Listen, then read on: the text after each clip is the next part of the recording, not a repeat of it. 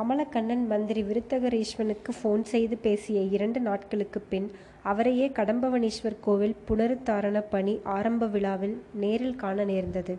நேரில் சந்தித்த போது மந்திரியும் கூட கமலக்கண்ணனிடம் தேனாக குலைந்தார். உங்களைப் போலிருக்கிற இண்டஸ்ட்ரியலிஸ்ட்கள் எல்லாம் பொது காரியங்களிலே இப்படி நிறைய ஈடுபடணும் என்று கமலக்கண்ணனை தூக்கி வைத்து பேசினார். கமலக்கண்ணன் அன்று மிக மிக மாறிய கோலத்தில் கோவிலுக்கு வந்திருந்தார்.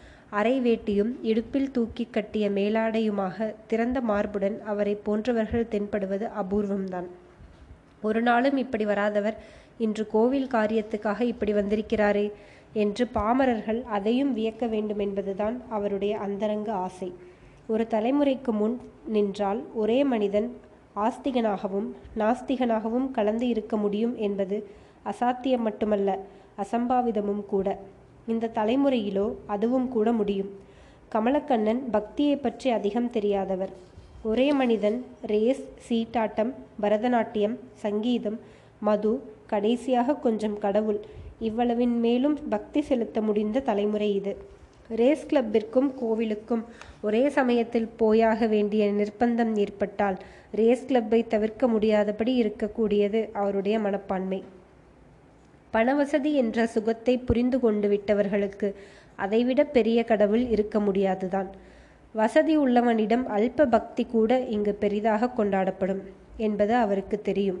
அதனால்தான் அவர் இதையெல்லாம் பற்றி அதிகம் கவலைப்பட்டதில்லை. அன்றைக்கு அந்த கோவில் திருப்பணி தொடக்க விழாவில் எல்லோரும் வயதில் இளைய இளையவரான அவரை சுற்றி சுற்றி வந்தார்கள். எதை செய்ய வேண்டுமானாலும் அவரருகே பயபக்தியோடு வந்து வாய்ப்பொத்தி வினாவி அவரது நோக்கம் தெரிந்து கொண்டு அப்புறம் செய்தார்கள். கடவுளுக்கு முன்னால் அவரது சன்னதியிலேயே மனிதன் பக்தி செய்யப்படுவது பரிதாபகரமானதுதான் என்றாலும் அதுதான் அங்கே தாராளமாக நடந்தது. அர்ச்சகர்களிலிருந்து கோவில் நிர்வாக அதிகாரிகள் வரை சகலரும் மந்திரியையும் கமலக்கண்ணனையுமே சுற்றி சுற்றி வந்தார்கள். கடவுள் கழுத்தில் இருந்த மாலைகளை எல்லாம் ஒவ்வொன்றாக கழற்றி மந்திரிக்கும் கமலக்கண்ணனுக்கும் போட்டு தலையில் பரிவட்டமும் கட்டி மரியாதை செய்தார்கள். கடவுளை மரியாதை செய்கிற பாவனையில் இடுப்பில் கட்டிய வேட்டியும் நெற்றியில் விபூதி பட்டையுமாக வருகிறவர்களுக்கு மிரண்டு கடவுளே பதில் மரியாதை செய்வது போல் வேடிக்கையாகத்தான் இருந்தது. மரியாதைகள் முடிந்தபின் கோவில் முன் மண்டபத்தில் திருப்பணிக்குழுவின் கூட்டம் நடைபெற்றது. மந்திரிதான் தலைமை தாங்கினார். இடுப்பில் தயாராக கிழித்து சொருகி கொண்டு வந்திருந்த ஒற்றை செக் தாளை எடுத்து அதில் ஒரு பெரிய தொகையை பூர்த்தி செய்து கடம்பவனீஸ்வர் கோவில் புனருத்தாரண நிதிக்காக தான் அளிக்கும் இரண்டாவது பகுதி நன்கொடை என்று மந்திரிகை மந்திரியிடம் நீட்டினார் கமலக்கண்ணன். நம் தொழிலதிபர் கமலக்கண்ணன் இந்த திருப்பணி நிதிக்கு ஏற்கனவே ஒரு கணிசமான தொகை அளித்திருப்பதை நீங்கள் எல்லோரும் அறிவீர்கள். இன்று மறுபடியும் அவர் ஒரு பெரிய தொகைக்கு செக் அளித்திருக்கிறார் என்று மந்திரி கூட்டத்திலேயே அதை அறிவித்தவுடன் பலத்த கைத்தட்டல் எழுந்தது. உடனே அங்கே வந்திருந்த இன்னொரு தொழிலதிபர் கமலக்கண்ணனின் தொகையை விட ஓர் ஆயிரம் ரூபாய் அதிக தொகை ஒன்றை தாம் அந்த திருப்பணி நிதிக்கு அளித்திருப்பதாக அறிவித்தார். மந்திரி அந்த செய்தியையும் பலத்த கைத்தட்டலுக்கிடையே வெளியிட்ட போது கமலக்கண்ணனின் முகத்திலே மலர்ச்சி குன்றியது போல் தெரிந்தது. அடுத்தது வேறு இரு இரண்டொருவரும் அதே கூட்டத்தில் திருப்பணிக்கான நன்கொடை தொகைகளை மந்திரி வாயால் வெளியிடுவதற்கென்றே சொல்லியது போல் அறிவித்தார்கள். முடிவில் நன்றி கூறியவர் நம் அமைச்சரவர்கள் கைராசிக்காரர். அவர் தொட்டதெல்லாம் பொன்னாகும் என்பதற்கு இந்த விழாவை அவர் தொடங்கி வைத்ததிலிருந்து வந்து குவிந்த நன்கொடைகளே சாட்சி. நமது உபத்தலைவராகிய கமலக்கண்ணன் அவர்களின் குடும்பமோ பரம்பரையாகவே கைராசி குடும்பம். இந்த நிதிக்கு அவர் நன்கொடை கொடுத்திருப்பதே இது மேலும் மேலும் பெருகி வளரும் என்பதற்கு அடையாளம். என்று மீண்டும் தன் பெயரை நினைவூட்டிய போதெல்லாம் பெரிதும் மகிழ்ச்சி கொண்டார். உள்ளமும் இனம் புரியாது குறுகுறுத்தது கூட்ட முடிவில் மந்திரி வெளியில் வருகையில் மிகவும் நெருங்கி ஏதோ சொல்லிக் கொண்டு வருவது போல் கமலக்கண்ணனின் தோளில் கை போட்டு தழுவிக்கொண்டார் போல் வந்தார். அந்த நிலையில் கோவில் கூடி கோ- கோவிலில் கூடியிருந்த எல்லோர் கண்களும் கமலக்கண்ணனையே மதிப்புடன் நோக்கின. திருப்பணியின் செயற்குழுவில் இருந்த மற்ற பிரமுகர்களும் தொழிலதிபர்களும் கமலக்கண்ணன் மேல் பொறாமையாக கூட இருந்தது. மந்திரி எல்லோரிடமும் சொல்லிக்கொண்டு புறப்பட்டு போய்விட்டார். மற்றவர்கள் கமலக்கண்ணனை சூழ்ந்து கொண்டார்கள். எல்லோருடனும் சிறிது நேரம் பேசிக்கொண்டிருந்துவிட்டு கமலக்கண்ணனும் சிறிது நேரத்தில் வீடு திரும்பினார். அன்று மாலை சென்னையில் நும்பக்கம் நுங்கம்பாக்கம் பகுதியில் முகாம் செய்திருந்த ஒரு சமய ஆதீனகர்த்தகரின் காரியஸ்தர் கமலக்கண்ணனுக்கு ஃபோன் செய்தார். கமலக்கண்ணனுக்கு முதலில் இது போன்றவர்களிடம் எப்படி பேச்சளிப்பது என்பதே தெரியவில்லை. நீங்க கோயில் திருப்பணி வேலைகளில் தீவிரமாக ஈடுபட்டிருப்பதை பற்றி சாயங்கால பேப்பரிலே பார்த்தோம். ஆதீனமே உங்களை பார்க்க ஆசைப்படுகிறது. நீங்க வந்து பார்த்தா சாமியே ரொம்ப சந்தோஷப்படுவாங்க என்றார் காரியஸ்தர். கமலக்கண்ணன் தயங்கினார். ஆதீனகர்த்தரே தன்னை பார்க்க விரும்புவது காரியஸ்தரின் பேச்சிலே தெரிந்திருந்தாலும் அதில் ஒரு வரட்டு கௌரவம் இருப்பதையும் அவர் உணர்ந்தார். ஆயினும் அவரால் அந்த அழைப்பை மறுக்க முடியவில்லை. நீயும் சாயங்காலம் என் கூட நுங்கம்பாக்கம் வரவேண்டியிருக்கும் என்று மனைவியிடம் வேண்டினார் அவர். நான் கிளம்பி போகணுமே என்று முதலில் தயங்கினார் போல் இழுத்த அவள். அப்புறம் அவர் வற்புறுத்தி வேக வற்புறுத்திய வேகத்தை மறுக்க முடியாமல் இணங்கினார். பிரமாதமாக அலங்கரித்து கொண்ட பின் அவள் புறப்பட அதிக நேரமாயிற்று. அவர் பட்டு அதர வேஷ்டி சில்க் ஜிப்பா விபூதி பூச்சு இடுப்பில் பட்டு அங்கவஸ்திரம் சகிதம் புறப்பட்டார். சாமியாரிடம் கொடுப்பதற்கு தட்டு நிறைய ஆப்பிள் திராட்சை மாதுளம் பழங்களை அழகாக அடுக்கி காரில் கொண்டு வந்து வைத்தார் சமையற்காரர்.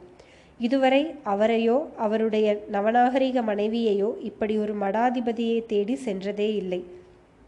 ஆயினும் இதன் மூலம் ஒரு சமூக கௌரவத்தை தேடிக்கொள்ள முடியும் என்பதை கமலக்கண்ணன் புரிந்து கொண்டிருந்தார். இந்த ஆதீனகர்த்தருக்கு வேறு பல வியாபாரிகள் தொழிலதிபர்கள் வருமான வரி அதிகாரிகள் எல்லோரும் நெருங்கிய அன்பர்களாக இருப்பதை அவர் பலர் சொல்லி கேள்விப்பட்டிருக்கிறார். ஆதிநகர்த்தரை அறிமுகம் செய்து கொள்வதாலும் பழகிக்கொள்வதாலும் தனக்கு லாபம் உண்டு என்பதையும் அவர் உணர்ந்திருந்தார். பக்தனாக இருப்பதை விட பக்தரை போல் தன்னை காண்பித்துக் கொள்வது கூட பெரிய சமூக அந்தஸ்தை தர முடியும் என்பதை பலருடைய வாழ்வில் அவர் காண முடிந்திருக்கிறது. அதனால்தான் மடத்துக்கு காரியதரிசி வலுவில் அழைத்த போது அவரும் மறுக்காமல் புறப்பட்டு வந்திருந்தார். மிஸ்ஸஸ் சோமசுந்தரம் நேற்று லேடிஸ் கிளப்ல சொன்னாள் இந்த சாமிக்கு சித்து விளையாட்டு எல்லாம் கூட அத்துப்படியாம் என்று காரில் வரும்போது கூறினாள் அவர் மனைவி. சித்து விளையாட்டுன்னா? என்று அவள் கூறியதை சரியாக விளக்கி கொள்ள முடியாமல் பதிலுக்கு அவளையே வினவினார் கமலக்கண்ணன். அவள் தனக்கு தெரிந்த இரண்டொன்றை விவரித்து கூறத் தொடங்கினாள். அதற்குள் கார் சுவாமிகள் தங்கியிருந்த மடத்து வாசலுக்கு வந்து நின்றுவிட்டது. காரியஸ்தர் ருத்ராட்சதாரியாக ஓடோடி வந்து கார்கதவை திறந்துவிட்டு அவர்களை வரவேற்றார். சாமி இப்பத்தான் என்னை கூப்பிட்டு நீங்க வந்தாச்சான்னு கேட்டாங்க என்றார் அவர். அஞ்சு மணிக்கே புறப்படணும்னு நினைச்சோம். இவதான் வீட்டில் விளக்கேத்தாம புறப்பட மாட்டேன்னுட்டா என்று மனைவியை சார்ந்து புழுகி தள்ளினார் கமலக்கண்ணன். பின்னாலேயே டிரைவர் வர்ணபூர்வமாக அடுக்கிப்பட் அடுக்கப்பட்டிருந்த பழத்தட்டை எடுத்து கொண்டு வந்தான்.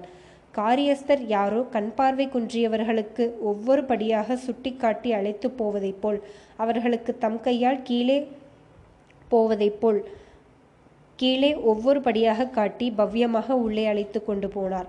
மடங்களும் சமய நிலையங்களும் உலகில் முழுவதும் இப்படிப்பட்ட முறைகளில் மட்டுமே தங்களுடைய சாதுரியங்களை வைத்திருப்பதை விளக்குவது போல் நடந்து கொண்டார் அந்த காரியஸ்தர்.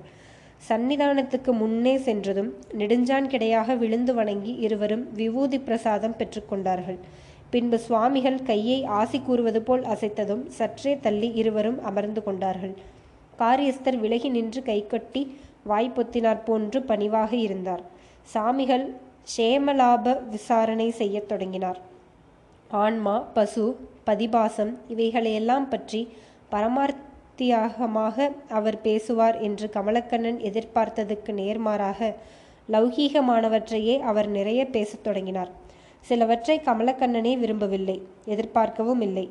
கமலக்கண்ணன் குடும்பத்தின் சொத்து தொழில் நிறுவனங்கள் தொழில் முதலீடுகள் பற்றியெல்லாம் நேரடியாகவே தூண்டி தூண்டி பல கேள்விகளை கேட்கத் தொடங்கினார் சுவாமிகள். அரசியல் பற்றியும் ஊர்வம்புகள் பற்றியும் கூட பேசினார். மடத்துக்கு வருகிற பலருக்கு சம்பிரதாயங்களே தெரிவதில்லை. வந்ததும் ஹோட்டல் டேபிள் மாதிரி நினைத்து கொண்டு அப்படியே உட்கார்ந்து விடுகிறார்கள். கும்பிட்டு திருநீர் வாங்கி பூசிக்கொள்ள வேண்டும் என்பதையே மறந்து விடுகிறார்கள். காலம் அப்படி கெட்டு போயிருக்குது என்று கால நிலைமை பற்றியும் சுவாமிகள் வருத்தப்பட்டு கொண்டார். இந்த காலத்து பெண்கள் எல்லோரையும் போலில்லாம அம்மா நல்ல குணவதியா தெரியறாங்க என்று மிஸ்ஸஸ் கமலக்கண்ணனுக்கு இருந்தார் போலிருந்து ஒரு புகழுரையை கொடுத்து அந்த அம்மாள் முகத்தை மலர வைத்தார் சுவாமிகள். துறவிகளும் அரசியல்வாதிகளும் எப்பொழுதுமே சொல்ல விரும்புவதை எப்போதாவது சொல்வது போல் அசாதாரணமாக சொல்லுவார்கள் என்பதற்கு எடுத்துக்காட்டாக இருந்தது அவருடைய பேச்சு. அங்கு இருவருமே வந்ததிலிருந்து மிஸ்ஸஸ் கமலக்கண்ணன் பக்கமே அவர் பார்வை அதிகம் நிலைத்திருந்தார் போல புரிந்தது. சுவாமியை ஒரு நாள் நம் பங்களாவுக்கு பாத பூஜைக்கு வரச் சொல்லி இப்பவே அழைச்சிடுங்க என்று மிஸ்ஸஸ் கமலக்கண்ணன் அவர் காதரிகை முணுமுணுத்தாள். அவரால் அதை மீறவும் முடியவில்லை ஏற்கவும் முடியவில்லை. கொஞ்ச நேரம் சும்மா இருந்தால் அவளே துணிந்த சுவாமிகளிடம் அந்த வேண்டுகோளை சொல்லி விடுவாள் போல் தோன்றவே கமலக்கண்ணன் வெளியிட்டார். சுவாமி ஒரு நாள் நம்ம வீட்டுக்கு வந்து பெருமைப்படுத்தணும் என்று தனக்கு தெரிந்த அளவு சம்பிரதாயமாக அந்த வேண்டுகோளை கமலக்கண்ணன் வெளியிட்டார். எங்கேயும் அதிக போறதில்ல பார்க்கலாம் என்று தயங்கியபடி காரியஸ்தர் முகத்தை ஏறிட்டு பார்த்தார் சுவாமிகள். காரியஸ்தர் முகம் மலர்ந்தது. சுவாமி அப்படி சொல்லப்படாது. இவங்க விஷயத்துல கொஞ்சம் கருணை காட்டணும் என்றார் காரியஸ்தர். தன்னை வழியே ஃபோன் செய்து அழைத்துவிட்டு தான் ஒரு முறைக்காக அழைக்கும் அழைப்பை மட்டும் ஏற்க மறுப்பது போல் சுவாமிகளும் மடத்து காரியஸ்தரும் பிகு செய்வதை உள்ளூர வெறுத்தாலும் அந்த வெறுப்பை வெளியே காட்டிக்கொள்ளாமல் சுவாமி அவசியம் வரணும். எங்க ஆர்வத்தை ஏமாத்திடக்கூடாது என்று மீண்டும் வற்புறுத்தினார் கமலக்கண்ணன். சுவாமிகள் தன் வீட்டிற்கு வந்தால் அதையொட்டி ஒரு பத்து பெரிய மனிதர்களுக்கு தன்னை ஒரு பக்திமானாகவும் நல்லவனாகவும் நிரூபித்துக் கொள்ளலாம் என்றெல்லாம் கமலக்கண்ணன் மனதில் எண்ணங்கள் அந்தரங்கமாக ஓடின. சுவாமிகளிடம் கடைசியாகவும் தன் வேண்டுகோளை வற்புறுத்திவிட்டுத்தான் வீடு திரும்பினார் கமலக்கண்ணன். மறுநாள் காலை ஒரு முக்கியமான உத்தியோக உத்தியோக பிரமுகர் கமலக்கண்ணனை தேடி வந்தார். தன்னுடைய மகள் பரதநாட்டியம் பயின்று வருவதாகவும் அதற்கு அரங்கேற்ற தேதி பார்த்திருப்பதாகவும் கமலக்கண்ணனே தலைமை வகித்து நடத்தி தர வேண்டும் என்றும் அவர் விரும்பினார். நகரில் இரண்டு மூன்று முக்கியமான சங்கீத நாடக சபாக்களுக்கு கமலக்கண்ணனே கௌரவ தலைவராக இருந்து வந்ததனால் அவரை தலைவராக போட்டு அரங்கேற்றுவதனால் பின்னால் பல பயன்கள் எதிர்பார்த்திருந்தார். அந்த உபயோக பிரமுகர். பரதநாட்டியத்தை பற்றி எண்ணத்தை எல்லாம் எனக்கு என்னத்தை தெரியும்? வேற யாராச்சும் பெரியவங்களா? ஞானம் கலை ஞானம் கொஞ்சம் உள்ளவங்களா பார்த்து தலைமை வகிக்க போடுங்களேன் என்று கொஞ்சம் கௌரவ தயக்கம் தயங்கினார் கமலக்கண்ணன். தலைமைங்கிறதே உங்களை போல தகுதி உள்ளவர்கள் யாராவது நாலு பேருக்கு முன்னால குழந்தையை ஆசிர்வாதம் பண்றது தானே என்றார் வந்த உத்தியோக பிரமுகர். கமலக்கண்ணன் இதற்கு மேலும் பிடிவாதம் மறுக்கவில்லை. உங்க இஷ்டம் அப்படியானா? நான் மறுக்கிறதுக்கில்லை என்று இணங்கினார். அப்போ இன்விடேஷன் வால் போஸ்டர்லாம் கொடுத்துடுறேன். பத்திரிகைகளுக்கும் கொடுத்து என்கேஜ்மெண்ட்ஸ் கால் களத்தில் வரச் செய்து விடுகிறேன். இது ஏதோ இந்த கடையிலே காலையிலே உங்க ஆசிர்வாதத்தால தான் குழந்தை முன்னுக்கு வரணும் என்றார் வந்தவர். அவர் பேசியது வசீகரிக்கின்ற தினசில் இருந்தது. வால் போஸ்டர் கூட அடித்து உங்கள் பெயரை விளம்பரப்படுத்த துணிந்து விட்டேன். என்னையும் பதிலுக்கு பெருமைப்படுத்துங்கள் என்று கெஞ்சுகிற ம தொனி தெரிந்தது. கமலக்கண்ணன் பதில் ஒன்றும் கூறாமல் புன்முறுவல் பூத்தார். வந்தவர் திரும்பி சென்ற பின் அவர் தனக்குத்தானே சிந்திக்கத் தொடங்கினார். ஏதோ ஒரு கூட்டத்துக்கு தலைமை வகித்து பேசி அந்த கூட்டமும் அதன் புகைப்படமும் அதற்கு நன்கொடை கொடுத்த செய்தியும் பத்திரிகையில் வரப்போக எல்லோருமே என்னை சுற்றி சுற்றி வருகிறார்கள். பேசவும் தலைமை வகிக்கவும் பரிசு வழங்கவும் அழைக்கிறார்கள். இந்த உலகில் பாமரர்கள் பலர் பெரும் புகழை அடைய முடியாத நிலையில் இருக்கிறார்கள். தாங்கள் புகழை அடைய முடியாத பலர் யாரையாவது தேடி அப்படி தேடி கிடைக்கின்ற அந்த ஒரு ஆளுக்கு எல்லா புகழையும் அடைவித்து பார்த்து மகிழ்கிறார்கள். மக்கள் அப்படி தேடி பிடித்து புகழை அடைவிக்கின்ற ஆளுக்குத்தான் தலைவர் அல்லது பிரமுகர் என்று பெயரும் ஏற்பட்டு விடுகிறது. நானும் இனி பிரமுகர் ஆகிறேன் என்பதற்குத்தான் இவையெல்லாம் அடையாளங்கள். கூட்டத் தலைமை பொது நிறுவனங்களுக்கு தாராளமான நன்கொடை திருப்பணி நிதியில் உபத்தலைவர் பதவி சுவாமிகளின் அழைப்பு பரதநாட்டிய அரங்கேற்றத்திற்கு ஆசி எல்லாமே இதோ இதோ என்று வலிய வாய்க்கும் சந்தர்ப்பங்களாக தோன்றின அவருக்கு. தலைமை வகிக்க அழைத்துவிட்டு போக வந்த பிரமுகர் சென்ற சில வினாடிகளுக்கு எல்லாம் ஜோதிடர் ஒருவர் தேடி வந்தார். வெளியிலே வராண்டாவில் அவரை உட்கார்த்தி வைத்துவிட்டு அவர் கொடுத்திருந்த லிஸ்டில் விசிட்டிங் கார்டை உள்ளே கமலக்கண்ணனிடம் கொண்டு வந்து கொடுத்தான் வேலைக்காரன். கே. கே. சர்மா அஸ்ட்ராலஜர் என்று போட்டு அவருடைய முகவரியும் டெலிஃபோன் நம்பரும் தந்தி முகவரியும் எல்லாம் அந்த சிறு அட்டையில் நெருக்கமாக அச்சிடப்பட்டிருந்தன. கமலக்கண்ணன் வெளிப்பேச்சில் ஜோதிடத்தை எதிர்த்து பேசுவராக இருந்தாலும் இப்போது என்னவோ தன் எதிர்காலத்தை சற்றே தெரிந்து கொள்ள வேண்டும் என்பது போல் ஆசைப்பட்டார். எனவே அவரை உள்ளே அனுப்பும்படி வேலைக்காரனிடம் கூறினார் கமலக்கண்ணன். தொழில்திறன் வாய்ந்த அந்த ஜோதிடர் உள்ளே வந்து கமலக்கண்ணனை எதிரே சந்தித்ததும் உங்களுக்கு சகல சம்பத்துகளும் பெருகி ஐஸ்வர்யம் விருத்தியாகும் என்று பொருளுள்ள சமஸ்கிருத ஸ்லோகம் ஒன்றை கணீரென்ற குரலில் பாடிவிட்டு இதை வாங்கிக்கோ குருவாயூரப்பன் பிரசாதம் சகல மங்களமும் உண்டாகும் என்று சந்தன வில்லையையும் பச்சை கற்பூரத் தூளையும் சிறிது இலைத்துணுக்கில் வைத்து நீட்டினார். கமலக்கண்ணன் கும்பிட்டுவிட்டு அதை வாங்கி கண்களில் ஒத்திக்கொண்டார். தாமே ஓடிப்போய் தமது ஜாதகத்தை எடுத்து கொண்டு வந்து சர்மாவிடம் கொடுத்தார். சர்மா ஜாதகத்தை கால் மணி நேரம் மேலும் கீழும் பார்த்துவிட்டு இது ராஜபோக ராஜயோக ஜாதகம். ஜாதக ஜாதகனுக்கு சந்திர திசை குரு புத்தியின் போது மந்திரியாக வரவேண்டிய பாக்கியம் இருக்கும் என்று ஸ்பஷ்டமாக கூறியபோது கமலக்கண்ணனுக்கு மெய் சிலிர்த்து விட்டது. அவர் எதை நினைத்து அல்லும் பகலும் உருகுகிறாரோ அதையே எல் அல்லவா ஜோதிடரும் கூறிவிட்டார். நீங்க தொட்டது பொன்னாகும். எடுத்த காரியம் உடனே வெற்றியடையும். கீர்த்தி அதிவேகமாக பெருகி வரவும். தேசமெல்லாம் உங்களை கொண்டாடப் போகிறது பாருங்கள் என்று பூமாரியாக ஜோதிடர் சொறிந்த சொற்களெல்லாம் அவரை அப்படியே வான மண்டலத்துக்கு தூக்கி கொண்டு போய்விட்டன. இந்த பூமியில் எல்லோரையும் போல தானும் ஒரு மனிதன் என்று எண்ணுவதை விட தெய்வாம்சம் பொருந்தியதோர் அவதாரம் என்றே எண்ணிக்கொள்ளலாம் போல பெருமிதம் வந்துவிட்டது அவருக்கு. ஃபாரின் டூர்ஸ் ஏதாச்சும் இருக்கான்னு பாருங்களேன். என்று ஒரு மந்திரம் கேட்பது போன்ற தாகத்துடன் ஜோதிடம் கேட்பதில் வெறிகொண்டு வினவினார் கமலக்கண்ணன். பேஷா இருக்கு. ஒன்னா ரெண்டா? ஏகப்பட்ட ஃபாரின் டூர்ஸ் இருக்கே. பூமியில் உள்ள சகல தேசங்களும் பல தடவை சுத்தி வரப்போரில் பாருங்கோ என்றார் ஜோதிடர் சர்மா. சுதந்திரம் அடைவதற்கு முன் இந்தியாவையே சராசரியாக சரியாக பாராத இந்தியன் ஒருவனுக்கு சுதந்திரம் அடைந்த பின்போ தன் தாய்நாட்டை முழுமையாக பார்க்காவிட்டாலும் அந்நிய நாடுகளை பார்ப்பதில் தவிப்பு கொண்டிருக்கின்ற நிலைக்கு ஒரு உதாரணமாகவே கமலக்கண்ணனும் இருந்தார். ஜோதிடர் எதையும் விடவில்லை. எல்லாவற்றிற்கும் பொறுமையாக மறுமொழி கூறினார். ஜீவிய காலத்திலே நீங்க மகா யோகவானாக இருக்கிறதுக்கான எல்லா அம்சமும் இருக்கு என்று கூறிக்கொண்டே வந்தவர். குரலை மெதுவாக்கி கொஞ்சம் விஷமமும் கலந்த குரலில் இன்னும் கொஞ்ச நாளிலே திரிவசியமும் உங்களுக்கு கைகூடும். மகா சௌந்தரியவதியான சில ஸ்திரீகள் உங்க மேல பிரியப்படுவா என்று கூறியபடியே புன்முறுவல் பூத்தார். கமலக்கண்ணனுக்கே இதை கேட்க மகிழ்ச்சி குறுகுறுப்பு இருந்தாலும் இறைந்த சொல்லாதீங்க. என் சம்சாரம் உண்ணாவிரதம் இருக்க கிளம்பிடப் போறா என்று ஒப்புக்கு ஏதோ நகைச்சுவை போல் மறுமொழி கூறினார். பணக்காரனுக்கு ஜோதிடம் கூற வருகிறவன் அவனுடைய ஜாதகம் கூறுவதை விட மனம் கூறுவதற்கேற்ப அதிகமாக பலன்களை கூற வேண்டியிருப்பதை புரிந்து கொண்டவர் போல் பேசினார் அந்த ஜோ அந்த ஜோதிடர். அவர் பல ஜமீன்தார்களுக்கும் மிராசுதாரர்களுக்கும் பலமுறை ஜோதிடம் கூறிய அனுபவத்தில் எவ்வளவு பணம் சேரும் எவ்வளவு பெண்கள் சேருவார்கள் என்பதையே அவர்கள் அறிய விரும்பி தவிப்பார்கள் என்பதை நன்றாக புரிந்து கொண்டவராக இருந்தார் அவர். அது சரி ஏதோ மந்திரியா வருவீன் நீங்களே. என்ன மாதிரி? எப்போ எவ்வளவு காலம் எல்லாம் விவரமா சொல்லுங்களேன் என்று அவரை அனுப்பவே மனமில் அனுப்பவே மனமில்லாமல் தூண்டி தூண்டி கேட்டார் கமலக்கண்ணன். சீக்கிரமே வருவீங்க. சந்திர திசை குரு புத்தி முடியறதுக்குள்ள நடக்கத்தான் போகுது. நான் சொல்லல ஜாதகமே தெளிவா சொல்லுது. பார்த்துட்டே இருங்கோ என்றார் ஜோதிடர். கமலக்கண்ணனுக்கு உச்சி குளிர்ந்தது. முழுமையாக இரண்டு நூறு ரூபாய் நோட்டுகளை சன்மானமாக எடுத்து வைத்து வெற்றிலைப்பாக்கு பழங்களோடு ஜோதிடருக்கு கொடுத்தனுப்பினார் அவர். என்னங்க உங்களுக்கு ஜோசியத்தில் நம்பிக்கை இல்லை என்று அடிக்கடி சொல்லுவீங்களே? இன்னைக்கு என்னவோ ஒரேடியாக குழாவினீங்களே என்ன விஷயம்? என்று குத்தலாக கேட்டாள் மனைவி. வீடு தேடி வந்த பெரியவரை திணி திருப்பி அனுப்பிடக்கூடாதேன்னு ஏதோ கேட்டுக்கொண்டேன். பணமும் கொடுத்தனுப்பினேன் என்று மணி மனைவியிடம் மெல்ல சமாளித்தார் கமலக்கண்ணன். மனைவியின் முகத்தில் அவர் கூறியதை நம்பாதது போன்ற கேலி புன்முறுவல் மலர்ந்தது. ஏதோ இப்பவாவது ஜோசியம் சாமி கோயில் பணி எல்லாத்துலேயும் நம்பிக்கை வருதே என்று வியந்தபடி பேசினாள் அந்த அம்மாள். கமலக்கண்ணன் அதை மறுத்தோ ஒப்புக்கொண்டோ மறுமொழி ஒன்றும் கூறவில்லை. மௌனம் சாதித்து விட்டார்.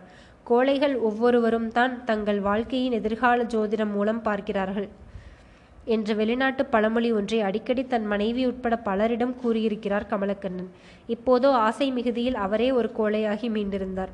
அன்றிரவு கிளப்பில் சீட்டாடும் போது ஒரு சக தொழிலதிபர் கமலக்கண்ணனை கேலி செய்தார். இனிமே இவரை கிளப் பக்கம் கூட பார்க்க முடியாதுப்பா. ஏராளமான பொதிய பொது காரியங்களில் இறங்கி இறங்கி பிரமுகராகிவிட்டார். அட நீங்க ஒன்று நீங்களும் சரி நானும் சரி. பொது வாழ்க்கையிலிருந்து விலகி எந்த வியாபாரத்தையும் தொழிலையும் இன்னைக்கு நடத்திவிட முடியாது. அதனால நாலு இடத்துக்கு போகணும் வரணும். பொது வாழ்க்கையும் தாராளமாக கலந்துக்கணும். எதையும் ஒதுக்கிடப்படாது. எதிலிருந்தும் ஒதுங்கிடவும் கூடாது என்றார் அவர். அது சரி ஆனால் நீங்கள் சொல்கிறத விட நீங்கள் நல்ல கா நல்ல காரியம். பப்ளிக் ரிலேஷனுக்காக நீங்களே ஒரு டெய்லி நியூஸ் பேப்பர் நடத்துறது தான் உங்களுக்கு அதை ஜஸ்டிஸ் பண்ணணும்னு எனக்கு ரொம்ப நாள் சஜஸ்ட் பண்ணணும்னு எனக்கு ரொம்ப நாளாக ஆசை மிஸ்டர் மிஸ்டர் கமலக்கண்ணன். நம்ம நியூஸ் எல்லாம் போட்டுக்கலாம்ங்கிறத தவிர நம்ம சொந்த கம்பெனிகளோட விளம்பரங்களை கூட அதில் போட்டுக்க முடியும். ஒரு நல்ல டெய்லி நியூஸ் பேப்பரால் லட்சக்கணக்கான மக்கள் ஆதரவை திரட்டுறது சுலபம். நீங்கள் மனசு வச்சா இது முடியும் என்றார் அவர். கொஞ்சம் பேச்சு கொடுத்து பார்த்ததில் ஜாயிண்ட் வெஞ்சரா கூட தொடங்கலாம் என்று தாமும் துணை செய்வதாக வாக்களித்தார் அந்த நண்பர். கமலக்கண்ணனுக்கு சபலம் தட்டியது. உடனே கிளப்பிலேயே நண்பர்களாக உட்கார்ந்து ஒரு திட்டம் போடத் தொடங்கினார்கள். பேப்பர் கோட்டா எவ்வளவு தேவை? எஸ்டாப்ளிஷ்மெண்ட் செலவு என்ன ஆகும்? விளம்பர வருமானம் எவ்வளவு இருக்கும்? ஆரம்ப காலத்தில் எவ்வளவு நஷ்டம் வரும்? போக போக எப்படி லாபமாக மாறும்? என்பதையெல்லாம் திட்டமிட்டு விவாதித்தார்கள். அந்த பேச்சும் யோசனையும் கமலக்கண்ணன் மனதில் ஒரு கிளர்ச்சியை உண்டாக்கின. ஜோதிடர் சொல்லிவிட்டு போயிருந்த ராஜயோக காலம் நெருங்கி வருவதற்கு அறிகுறியாகவே இத்தகைய திட்டங்கள் தமக்கு தென்படுவதாக அவர் எண்ணத் தொடங்கிவிட்டார். அந்த பிரம்மையே அந்த மயக்கமே அந்த போதையே ஒரு லட்சியமாக காணலாம் லட்சிய தொடங்கிவிட்டது அவருள். ஒரு தினசரி பத்திரிகை தனக்கே சொந்தமாக அவசியம் என்று தீவிரமாக நினைக்கலானார் அவர். நினைவே ஒரு தவிப்பாகவும் ஆகிவிட்டது சிறிது நேரத்தில்.